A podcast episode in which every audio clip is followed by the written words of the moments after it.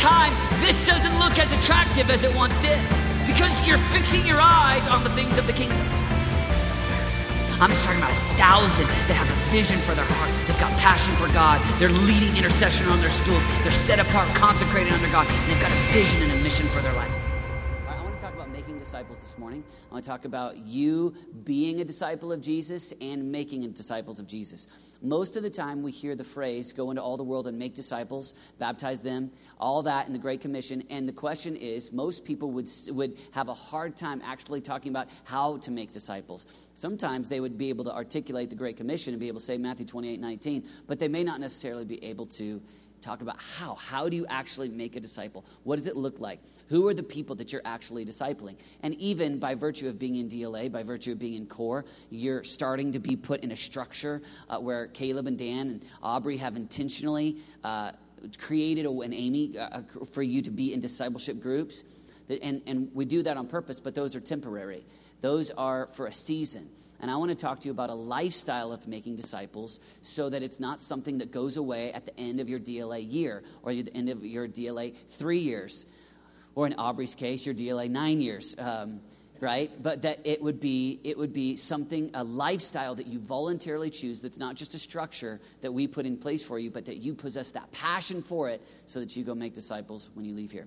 So let's pray and we'll move forward. Father we love you I thank you for DLA. I thank you for uh, Caleb Culver. I thank you for Aubrey Manton. I thank you for Dan and Amy Perkins. And I, I thank you, Lord, for what you are doing in this program. I thank you for the young people that have come from all over the country. I thank you, Lord Jesus, that we get the privilege of being your disciples here and now, that this isn't theoretical, that this isn't dreamy. We ask, Lord Jesus, that we would possess vibrant Christianity. We pray, Lord God, that we would walk with you closely. We love you. In Jesus' name, amen.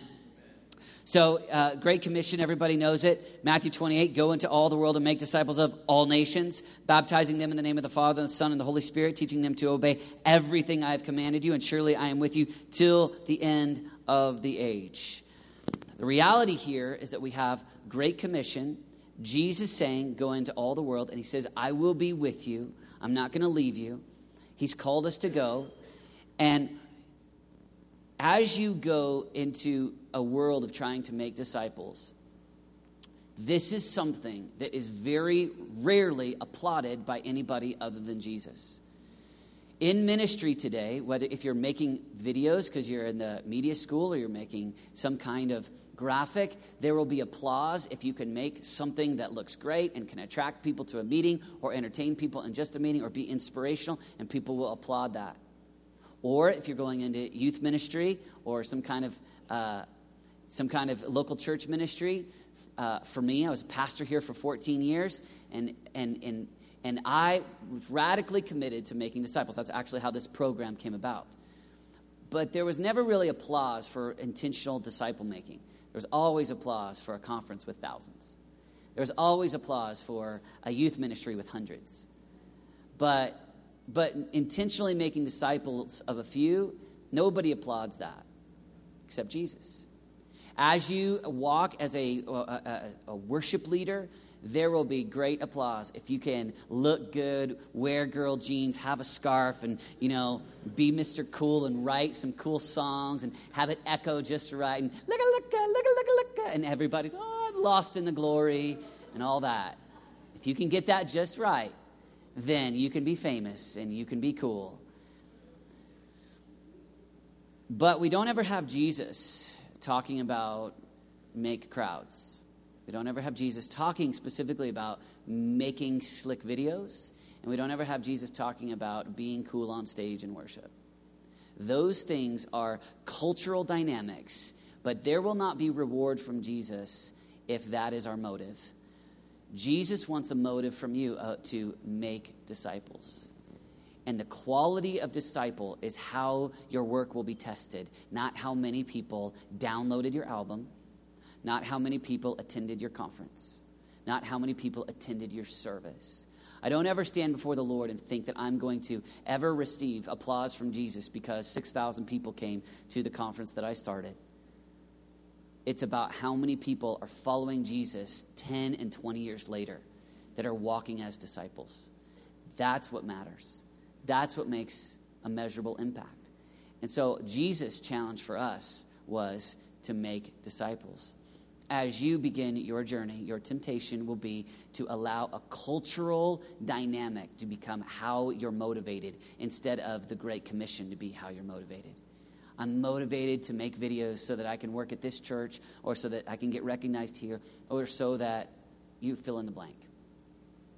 I'm motivated to be a good worship leader for all these secondary reasons. Is interesting and i'm just saying i'm not slamming. I love i love media. I love i love big church and i love worship leading. I had a, a young person uh, really young and by really young i mean eight years old uh, say to me the other day they said that they wanted to be a worship leader and i said oh that's so awesome I said, I love that. You want to just worship Jesus. Psalm 27 4. This one thing I ask this is what I seek. I want to dwell in the house of the Lord. I want to gaze upon his beauty. You're gripped with God. You know, I'm giving this eight year old big, like, so excited that they want to be a worship leader. To which the response was, No, I don't want to be a worship leader for those reasons. Worship leaders are rich. True story. Now, now, hear that. Hear that. We've got in a culture right now. It's an eight year an eight year old says it, and it's kind of awkward. But here, that grows in the heart of a teenager. That grows in the heart, and it might be this shadow mission. They would never say, That's my mission. But sometimes, not far behind the mission, is the shadow mission that says, Okay, I want that, and I can say that. It's okay to say I want to be a worship leader to lead all people into worshiping Jesus so that every tongue, tribe, and nation might know him, or something like that. But sometimes there's that shadow mission that says, And I also want the impact, the fame, the wealth, whatever. Here's what I'm looking at today I'm looking at your motive, I'm looking at your goal, I'm looking at your heart. I'm looking at the only goal we possess is the smile of Jesus. In a culture that rewards you along the way, there's so many temptations to have other motives. But may it be that the smile of Jesus is why you go into the school of worship. May it be that the smile of Jesus is why you're headed into ministry. Listen, it's addicting to go into, especially youth ministry, because they applaud for everything. All you have to say is, let me give it up one time. And they just, yeah. And for me, I've been working with youth pastors since 1995. And I know more youth pastors than I can say that got addicted to applause of teenagers. Young people whose brains are only three fourths developed. And yet there's still that applause, that addiction. It is so central that the reason that you are in the school of media, the school of worship, and the school of ministry is the smile of Jesus, because there will be so many temptations of the enemy who will use a good thing, ministry, to get you addicted to carnality, self centeredness, selfish ambition, vain conceit. And your aim and your goal is to keep Jesus the central piece, the central focus. Jesus, it's you and it's you alone. That's why I'm in ministry. And so, the culture is relentlessly discipling you. The culture is, is relentlessly discipling people. Our challenge to make disciples must be intentional if we're going to make any kind of change in our culture. Here's what I mean by that. You could say that discipleship is an intentional influence, intentionally influencing others. All you have to do is get around other people and you start to see that the culture is making disciples. That you, there is the way that people spend money, the way that people want to go and spend all kinds of money to go watch a movie, the way that people dress, the way that people spend time, the way that people choose to uh, spend all their time, tre- tre- treasure, and talent is often a response to how they're being influenced how they're being discipled. Our generation of young people, they are being discipled by someone. The question is not will they be disciples? The question is what will they be disciples of? They will be a disciple of something. And so, your challenge, whether it's through music or media or in preaching and teaching, your role, your goal is to help them be a disciple of Jesus. Not even necessarily a disciple of you, but a disciple of Jesus. And here's the deal I'm great with if they can see Jesus in you, then it being okay to say, just, just do what I do. Just follow me. That's what Paul said. Paul said, just, just follow me as I follow Christ. Here's, the, here's what that means they look over your shoulder and they see Jesus just ahead of you, and you're a few steps in front of them. And so they're like, I want to have my nose so close into their shoulder blades. I'm going to follow Carson because when I see Carson, I actually see Jesus. So don't, don't, don't think that people are going to follow you or young people will follow you as a, in the disciple making process because Caleb puts you in a small group. If they can't see Jesus in you, they won't follow you. And the challenge is, is to be so like Jesus that they actually want to follow you because they see Jesus in you. Structures don't necessarily create disciples, people create disciples. By virtue of being in DLA, you're not necessarily going to be discipled. The only way that the discipleship process will happen is if you have a heart that wants to receive and the person that's committed discipling you is actually worthy of following. And so your challenge is to say, all right, Jesus, help me be a disciple so that I can make disciples. But don't, don't misunderstand. Everybody's a disciple of something. All you have to do in sports is get around people and they're being discipled. Get around people, uh, just get, get just talk the language of the culture. You hang out with kids and you hear relativism. We're starting to hear more and more universalism. Like crazy, we have materialism, consumerism. I know it's a lot of isms. But my point is, all those things that the culture is trumpeting, is saying. I mean, pick your, pick your, pick your cultural star, and they're saying something passionately. Fox News is saying something. Uh, Britney Spears is saying something. Uh, who's the famous? Uh, Lady Gaga is saying something. Um, who else is famous and cool? Uh, I don't know, uh, I, but but all every single every single one of those people there is an there there is an agenda, and you hear it. You hear it on MTV. You can hear it. You can hear it through all those different mediums. The question is not will they be discipled. It's who will disciple them. And so our challenge is to be intentional about making disciples. So how do I make a disciple? All right, how do I how do I make disciples? Every single person here is in a discipleship process by virtue of being in DLA, whether you're intentional in, le- some of you are, because of School of Ministry, are intentional in leading within DSM, all right, but all of you are in that process. All right, so number one, number one is we receive like Jesus. We receive like Jesus. Or another way you could say it is you could say we are discipled by Jesus. So if you look at the way that Jesus walks on the earth, we know that Jesus grew in wisdom and stature and favor with God and man. We know that Jesus came to earth and was perfect, but we also know that he matured while he walked on the planet. Because that Luke 2 text says it. He grew. He did not, he, he there, there, he, he didn't like, as he's on the earth, he's growing in relationship. And so here we find Jesus. I want you to see Jesus literally being, this is the way I want to talk about it, being discipled by his Father. The Father teaching him, the Father uh, speaking to him. Look at this. This is the way that Jesus, this is the way that the Father speaks to Jesus. Matthew 3 17. Jesus, you know the story, Matthew 3 17, where the Father speaks his affection over Jesus. Remember that story? Where Jesus at the baptism event, most of us often think specifically of the little dove coming down, but I want you to hear about the, the voice of the Father saying, This is my Son, whom I love, with whom I'm well pleased and he speaks his affection into Jesus. And so, Jesus on earth, hearing the heart of the Father that he is delighted in, he is loved, he's, in a sense, growing in being discipled by his Father. Then you have Jesus constantly wanting to get away to be with the Father who says that he loves him. That's true of us. I just preached on this at Commission last Wednesday night. But to the degree that you understand that, you'll want to get alone and be with the Father. Looking forward to these prayer meetings where we created these hour devotional sets and then these hour of intercession and worship. But those devotional sets are not mostly the hour that you will try to catch up on fantasy football, sneak out to go flirt with somebody in the courtyard, go to the bathroom two times, and endure that hour. But maybe something that you look forward to because you've got those precious minutes to hear from the Lord, to receive from the Father. And so you've got the Son Jesus receiving from his Father. And I want to read those to you. Luke chapter 4, verse 42. At daybreak, Jesus went out to a solitary place Luke 5 16, but Jesus often withdrew to lonely places and prayed. Luke 6 12, one of those days, Jesus went out to a mountainside to pray and spent the night praying to God.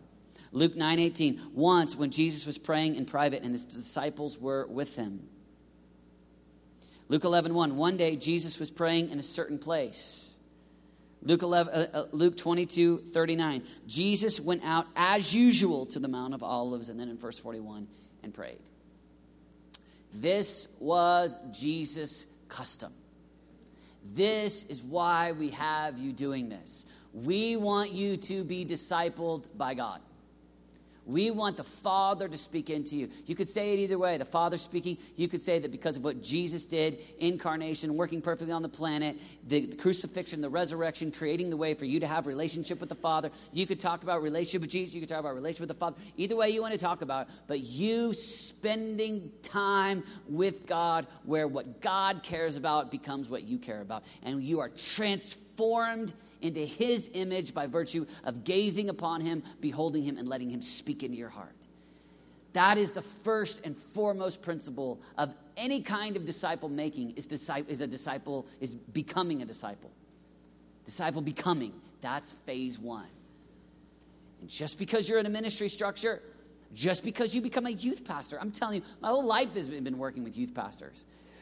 I accidentally fell into youth ministry in 1995, and I was committed to a revival. I didn't want to be a youth pastor. I wanted to be a revivalist. I didn't know what that meant because all the revivalists I knew of, you know, came from the 19th century, and I didn't know what it looked like now. But that was what I was committed to. I was going to be a revivalist, and I stumbled into. I couldn't. I couldn't shake the youth ministry thing for 19 years, and so I ended up working with teenagers and college kids. By the way, I think I'll do it the rest of my life. Teenagers, college kids, and youth pastors but youth pastors, uh, so many, so many have this career mindset instead of this discipleship mindset.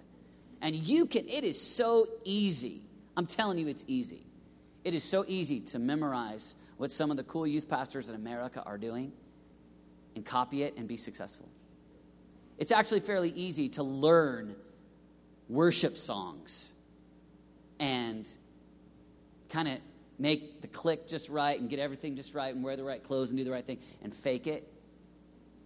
It's actually fairly easy to get Adobe Premiere and get the right, you know, stuff on your Mac and be able to copy other people's videos and learn how to do videos and graphics.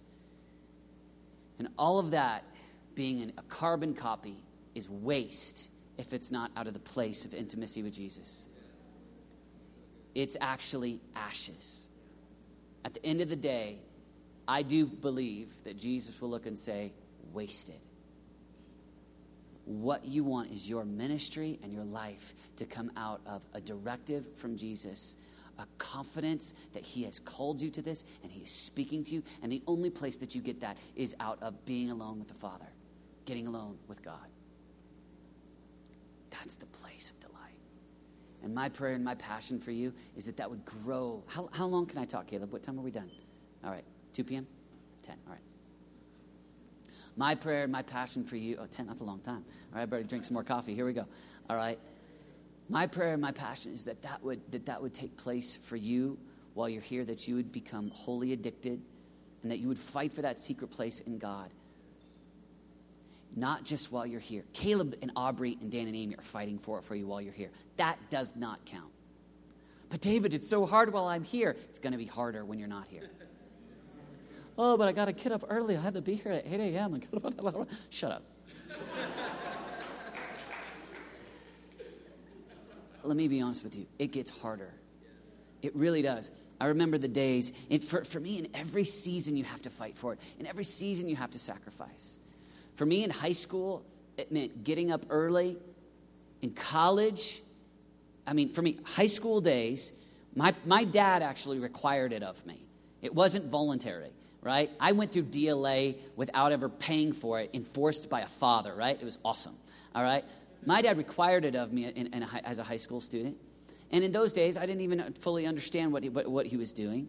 But in those days, at 7 a.m., it was a requirement for us. And then when I got into college, then I had to fight for it. So my DLA experience was those days. I had to fight for it. I, it looked differently. And I remember those days at the University of Oklahoma where it seemed crazy, but, uh, but I'm just, and I'm saying this as a testimony. I'm not saying this to sound cool. I want you to know that it, this doesn't have to end and that this is not just a spiritual bubble and that, that people around here are clueless. No, I remember being on a secular university campus and the Lord doing something so much in my heart that it was uh, literally choosing to be poor and I would go sneak off and go spend hours and hours alone with God in different coffee shops across town. And so for me, in college, it looked different. Early mornings in high school. In college, it meant not having a job, but finding a free place to live that had mice in it. It was nasty, but it was free. And so I didn't have to have a job, which meant for me seven different coffee shops all across the city. And I would go Monday to one, Tuesday to one. I mean, Monday it was, it, you, you know, we didn't have Starbucks, you know, but it was it, it, uh, one coffee shop on the Northwest Expressway. Tuesday it was one down in Norman. You know, Wednesday, and I would do a different coffee shop and spend four and five hours. That by the end of the year, they were all giving me free coffee because they all thought I was their regular, but I was regular all across town, right? And and but fighting for those different time zone with God. When, when I moved here and got into, into working here, honestly, had, I, had, I served three different senior pastors during my tenure at New Life. And it was different under each one because each one had different value systems. And figuring out how to make that work, how to make that work. We had four kids in five years, and so Renata figuring out how to make that central and how to make that. During our dating years, we'd spend three hours together at Barnes and Noble, spending time alone with God, and people people thought, thought it was super weird. Surely that's not what you're doing. That's what we were doing for me, that was a season. I was looking at Renata going, is, is, this in her? Is this, is, this, is this alive inside of her? And she was doing the same thing with me. But those hours of just being alone with God, true story, on our honeymoon, and I know everybody thinks, oh, honeymoon, now it's awkward. All right, on our honeymoon, I remember going, we would spend th- a few hours at Starbucks in the mornings and those were those were because we had this addiction this addiction of being alone with god. And just because it was our honeymoon doesn't mean we're going to punt on that. This was the time where we were like we want to be with jesus for hours. But here's here's here's my point. For but for for us that god was god was working in that. And there's that that that there's a season of going deep in god where you're receiving from him and where that's what you want and that's what i want for you while you're in dla I want this to be a season not where you ended up and you, you finished the gauntlet. You endured prayer meetings, you endured that time alone with God. I would be devastated if that's what happened. I would feel like DLAB was a waste. It is not. I was part of another internship program where when you finished the year, you got an award because you finished. And it was like, yes, you did this hard year. And I said, I hate that. I hate that.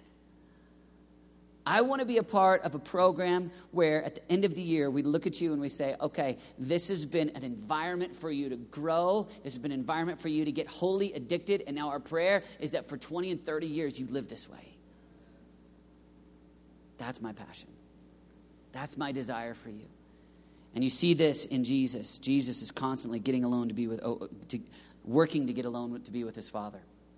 And as you go through life, Impact will go up and down. Ministry will go up and down. There will be a day where everybody thinks Carson is young and cool, and he's got the vibe, so he's cool with the young people, and impact feels like it's working.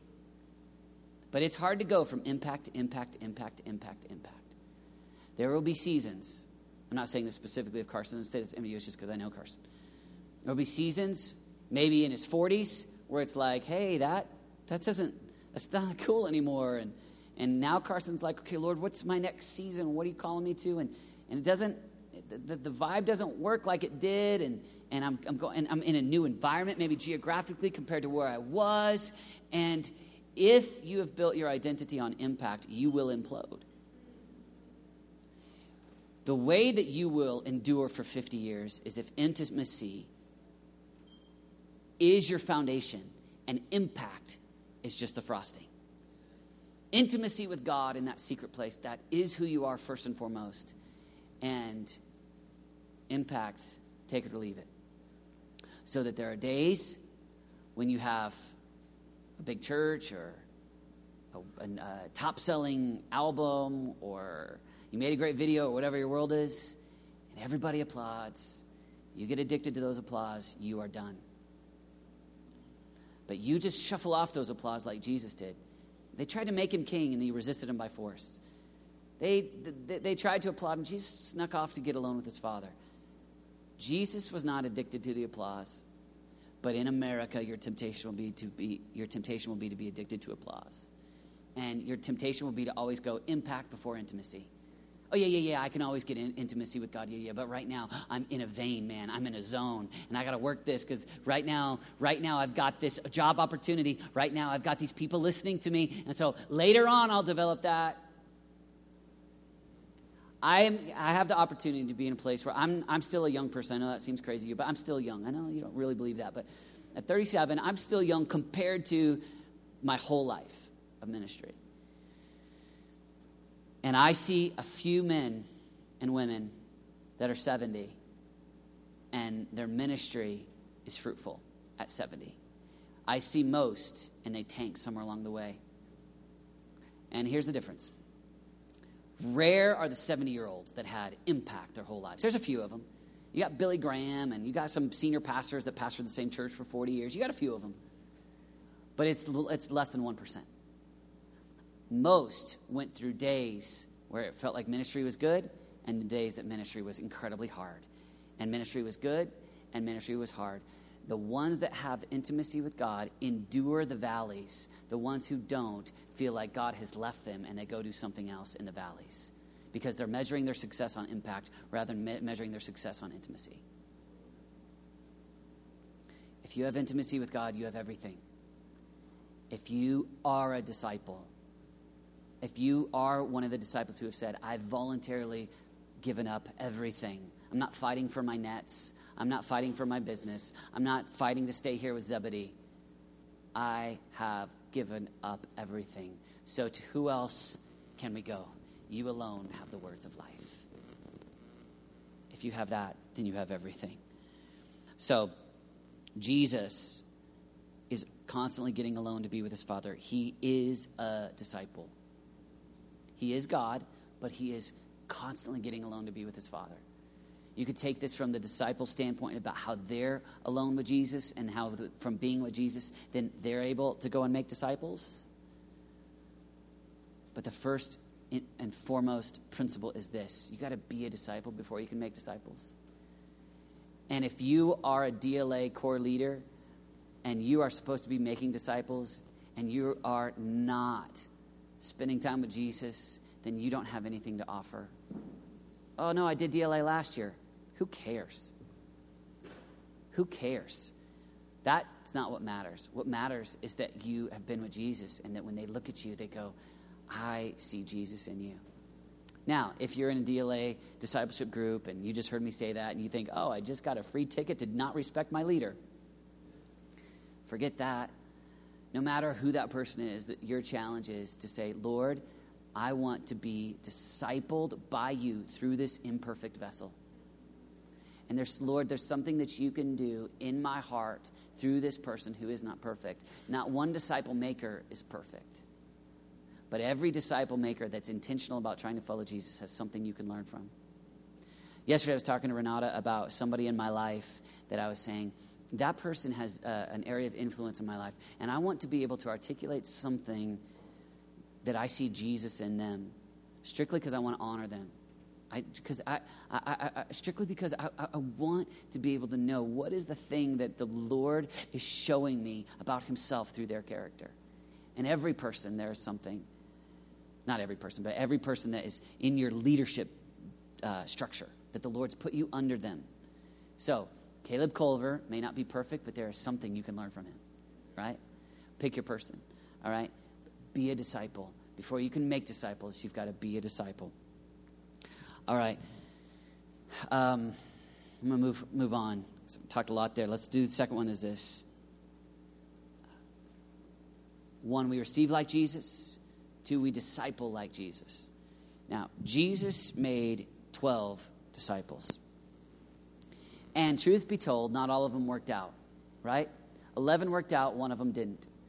And so I think that's even encouraging, even as you go to make disciples. Sometimes, for me, like, for me, when, when, when we started here, and I look back over the years, you've got some kids that are just rocking and rolling. You've got, you've got some young people that are disciples today. Uh, on Wednesday nights on our leadership team for commission. We've got kids that are going to go be missionaries in Nepal that you know got met and got married here in, in, in DLA, and and I love that. You've got Bucky and Aubrey that met in DLA, and they're going into full time ministry together, and you know they're going to have 27 kids and homeschool, and it's going to be awesome. But um, and I love that. I love that.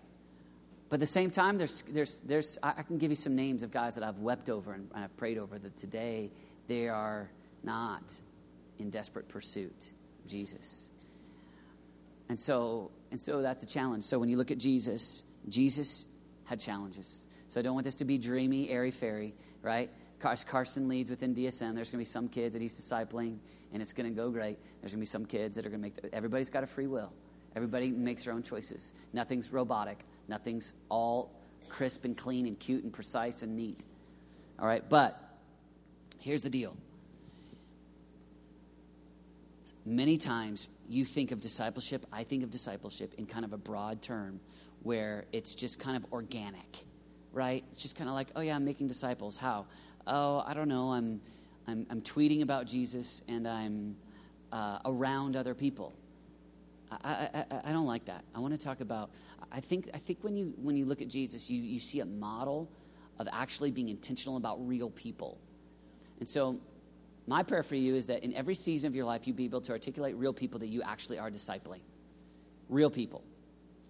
And as you go through media, or as you go through ministry, and your ministry is media, or your ministry doesn't necessarily look specifically like something that has an organizational structure the temptation is to say, well, that's just not my calling. That's not my gift. I want you to look specifically at we all have spiritual gifts, but we've all been called to make disciples. So you want to have in every season of your life people that you can articulate that you can say, these are people that I am discipling. Plain and simple. Our goal with DLA is that you would understand that and that you would walk out of here and that years from now you would have real people. I'm not saying that you have to lead a discipleship program full time, like Dan and Amy do. I'm not saying that, but I am saying specific people. Right? So like right now, and right now I could tell you specific people that I'm I'm committed to discipling. Right? Four of them are between ages four and ten right now. Right? Dawson, Olivia, Adeline, and Justice, right? I'm committed to discipling those four, all right? And that's a lot of work. I mean, Jesus only had three in his inner circle. I mean, I gave birth, you know, Renata did. I, Renata gave birth to four, right? I'm committed to those four, all right? But my point is, those are specific people that I'm, uh, uh, that, that I'm committed to discipling.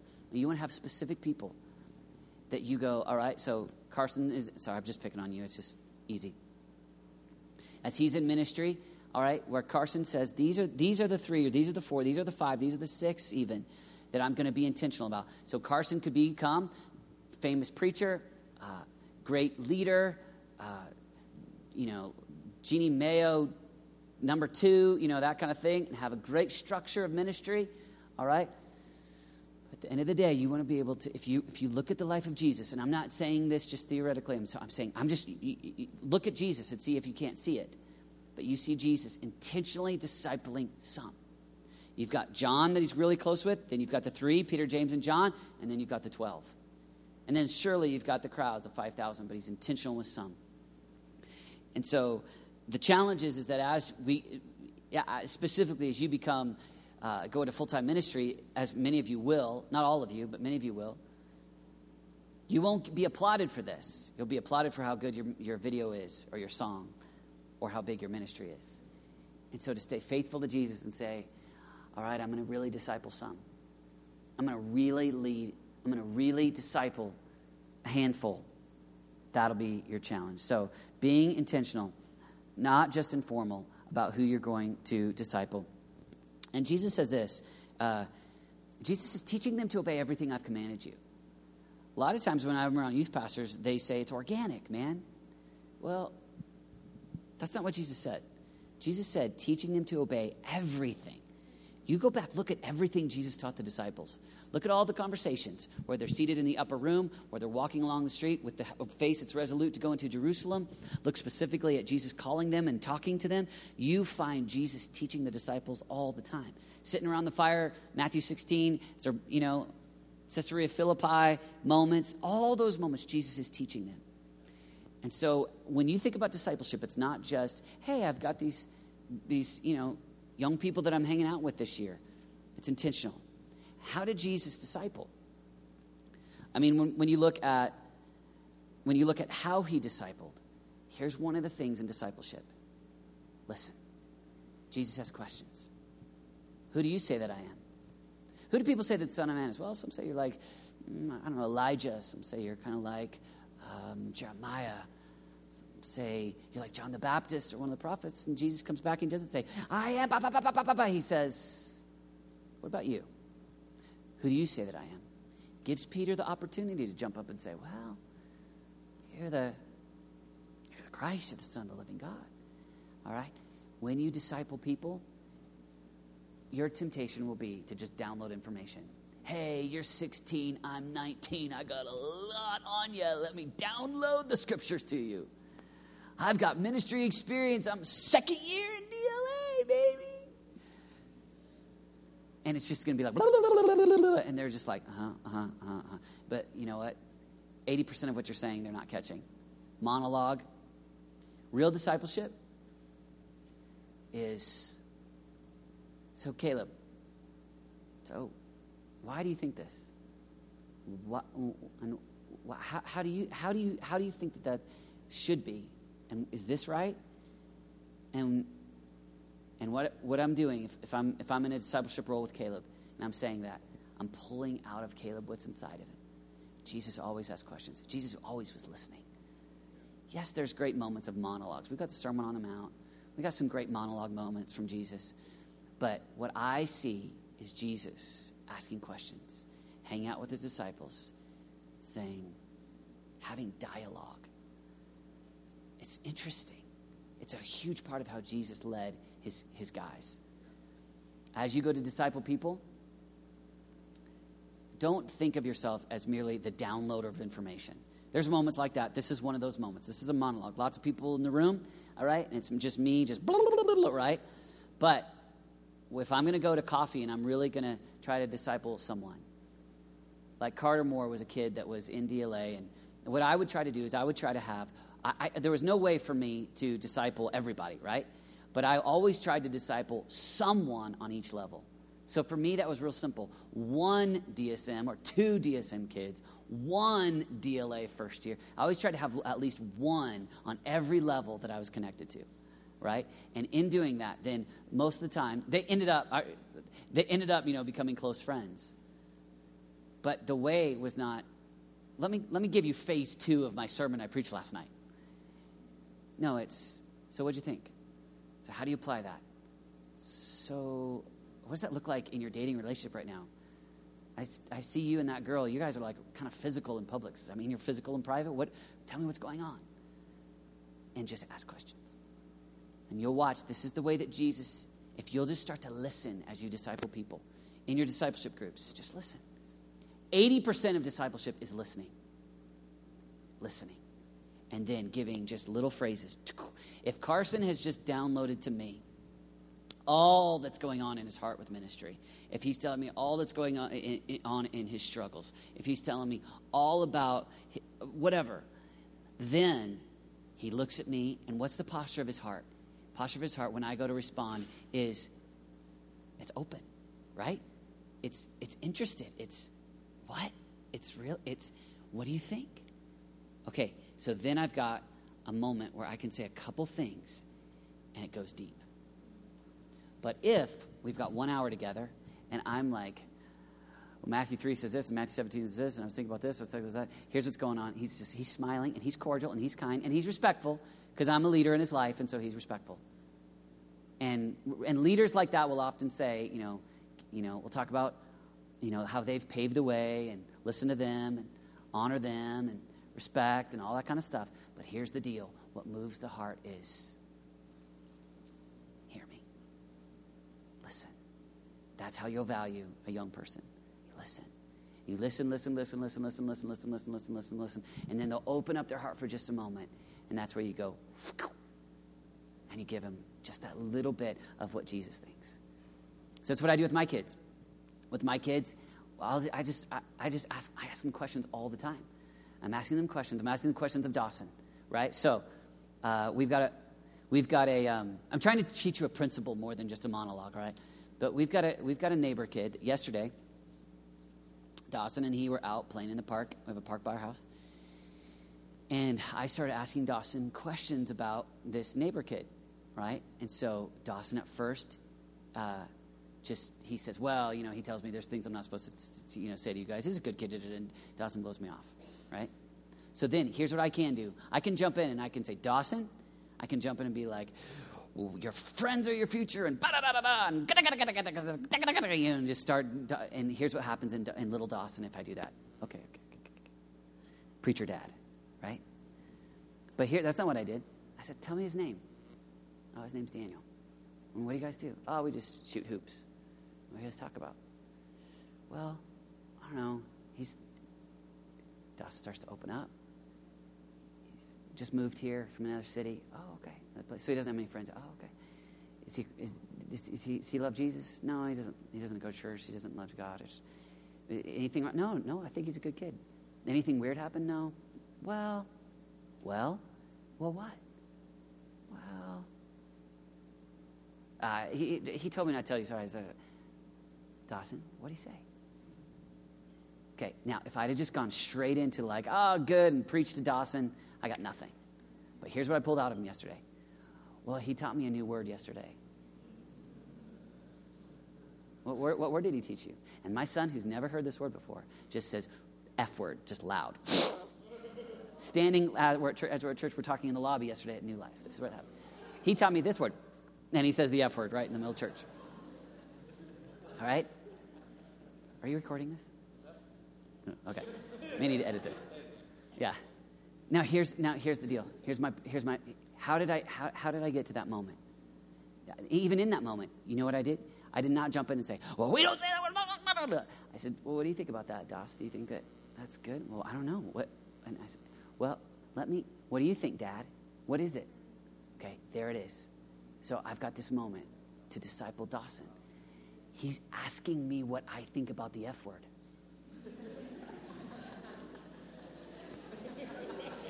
All right? Now, listen, what, what, what parent, most parents come in and it's just full on protect and dear God, no, he heard it and, and we don't say that. And, okay? But here's everything is the heart. Everything is the heart.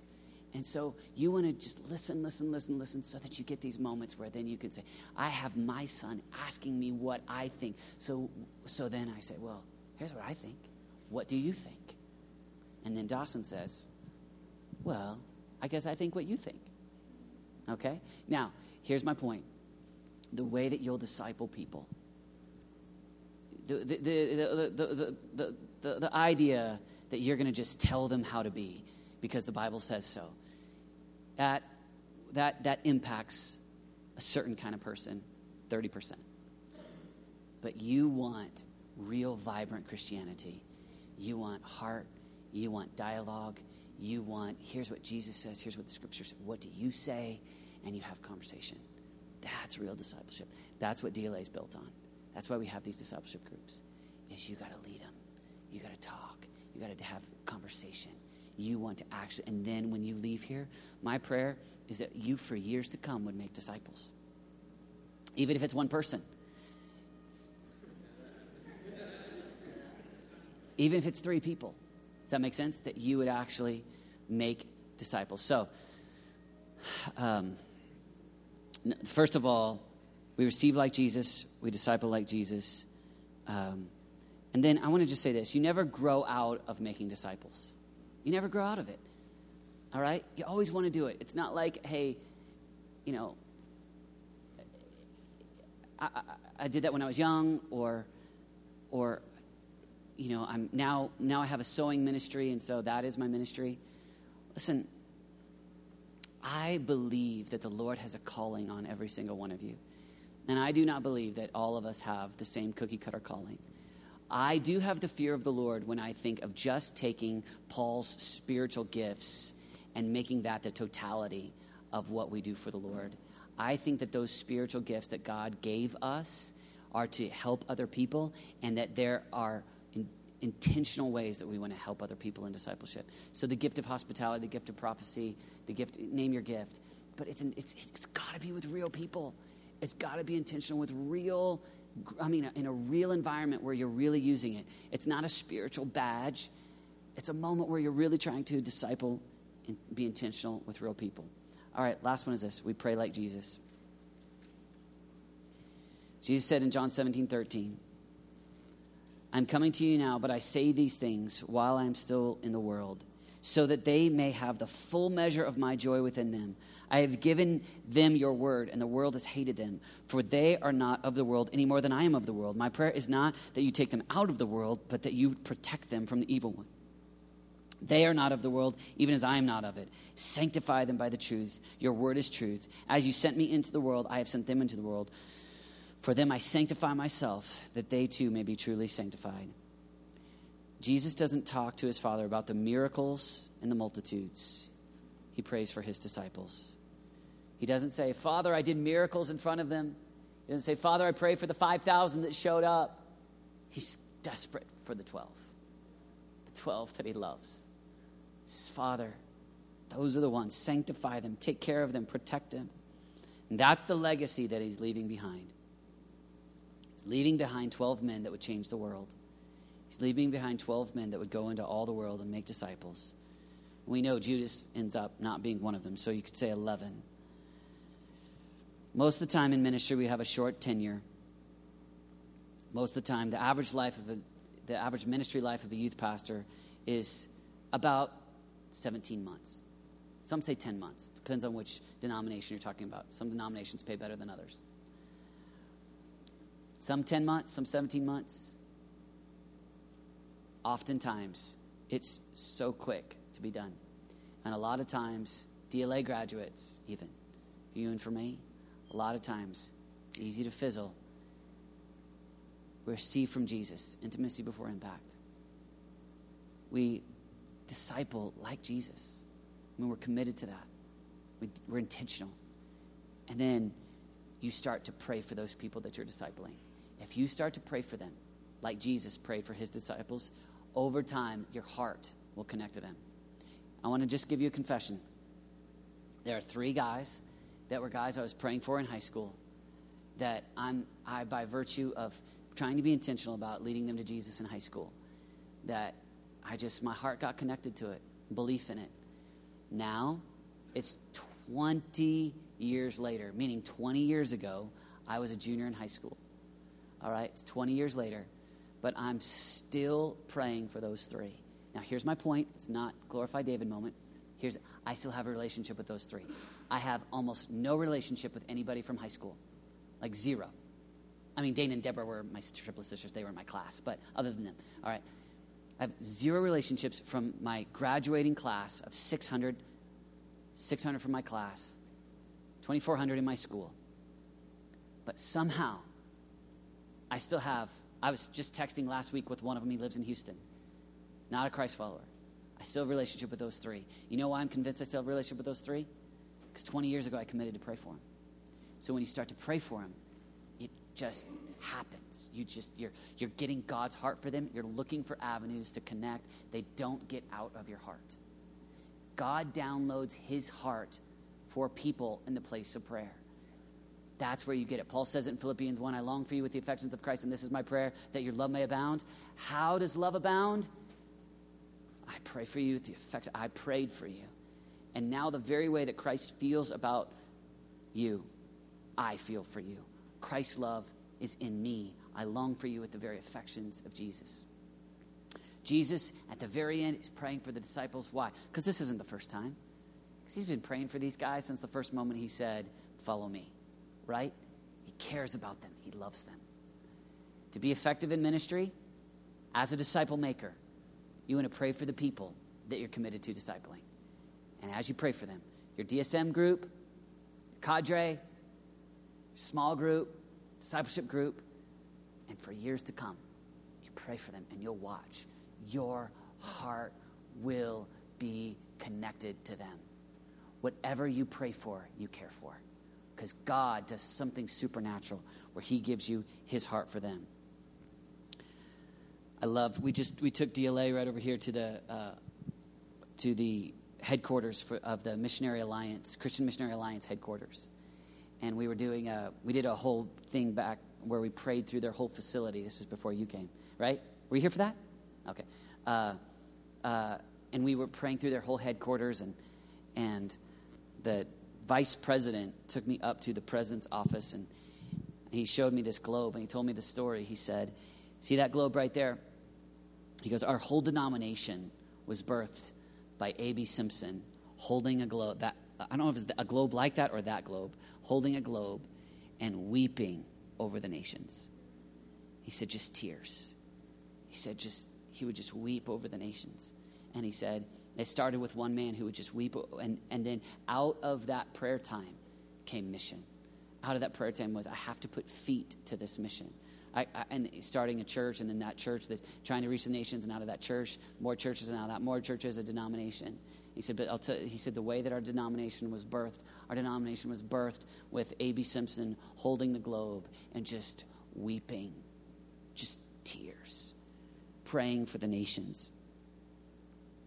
I think of Paul, who says in 2 Corinthians 2, For I wrote you out of great distress and anguish of heart and with many tears. I think of Psalm 126 5 those who sow in tears will reap in joy. I think of the Puritans who prayed, God, give us the gift of tears. Here's what happens as you cry out to God in the secret place of prayer for those you're committed to discipling, he gives you his heart for them. That's my last point on making disciples. Pray for the ones you're committed to discipling. Pray. Cry out to God. Cry out to God. Lord, so if you're a, if you're a discipleship group leader, you cry out to God for the ones in your group. If you're leading within DSM, you're crying out to God. If you're on the school of worship, you know, maybe you're crying out to God for the people on your worship team or whatever, but you've got real people. And here's the deal it doesn't have to be here. Think of the three or four. Your relationships are so much deeper from where you came from because you spent years there, probably. There's three or four people that you go, God. And here's the beautiful thing I love about social networking. For me, right now, I thought I would never see those guys ever again. Social networking, the whole world has changed. I'm not talking about the world's changed because you got, I'm talking about the prayer world in terms of intercession, crying, keeping relationships that you're committed to discipling. You can still disciple through direct messages. You can stay in touch. God, and keep crying out to God, give me that person. God, I pray that that person would come to know you. Jesus, I pray that that person that I've prayed for, the, the young man that Carson's been leading that is now headed off to college, God, and you just keep that relationship, you keep praying for him, and you keep making disciples. But by all means, have some. By all means, Get alone with Jesus and be discipled by Jesus. Number two, be intentional about making disciples. And number three, I mean, really pray for them. And in that process, you will find yourself having meaning. You'll go, I'm really doing what Jesus told me to do. Like it's not just a theoretical idea and we're trying to find some scriptures to kind of copy and paste into my life and make my life feel relevant you think back and you go, no, Jesus made disciples. Jesus told me to make disciples. I'm making disciples. Here's two. I only got two, but I'm discipling these two. And you'll find life and joy.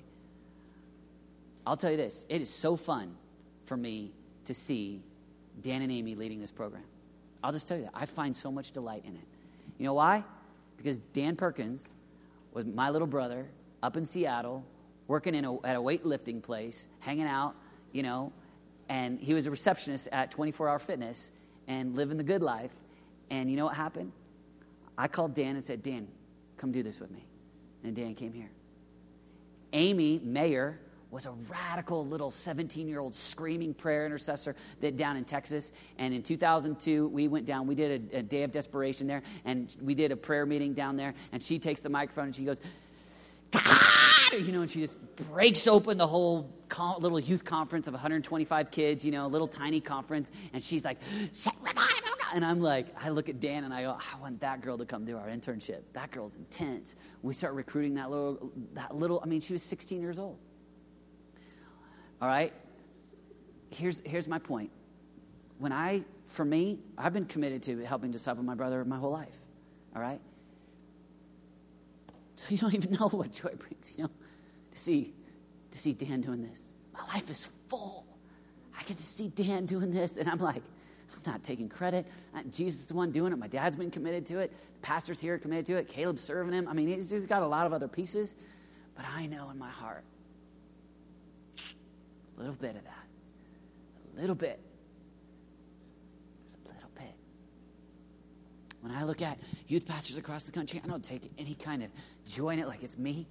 But I, it's not, I don't say it as a platform. I say it as a, as a devotional prayer. There's a little bit that I go, God, I know those youth pastors.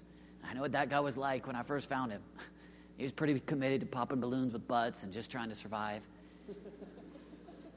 and now he's got a vision to put prayer right at the center. There's a little bit of delight. There's a little bit. Why? Because making disciples is what we're here for. It just is. And so, and so you, it, your whole world changes. It's not a ministry game. It's like, it's not a platform. It's not a shadow mission to try to get people to like you in ministry.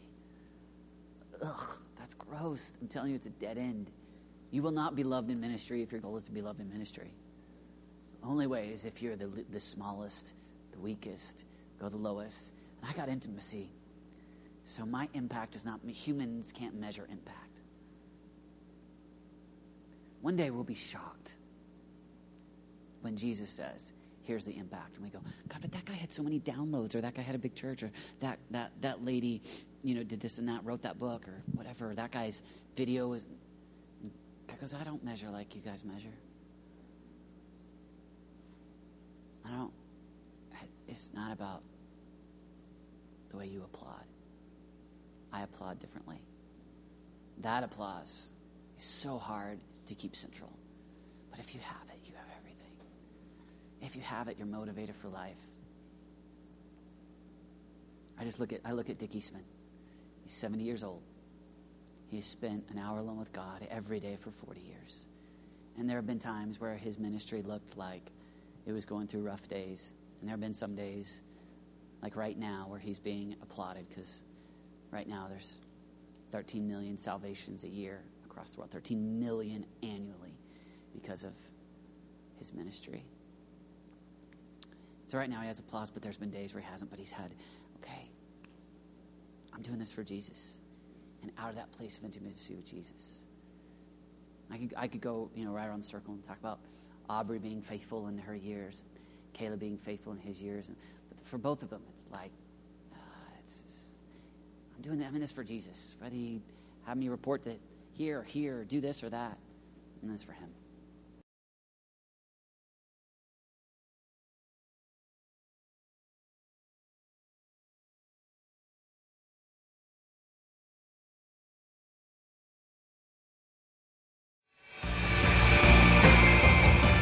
And over time, this doesn't look as attractive as it once did because you're fixing your eyes on the things of the kingdom. I'm just talking about a thousand that have a vision for their heart. They've got passion for God. They're leading intercession on their schools. They're set apart, consecrated under God. They've got a vision and a mission for their life.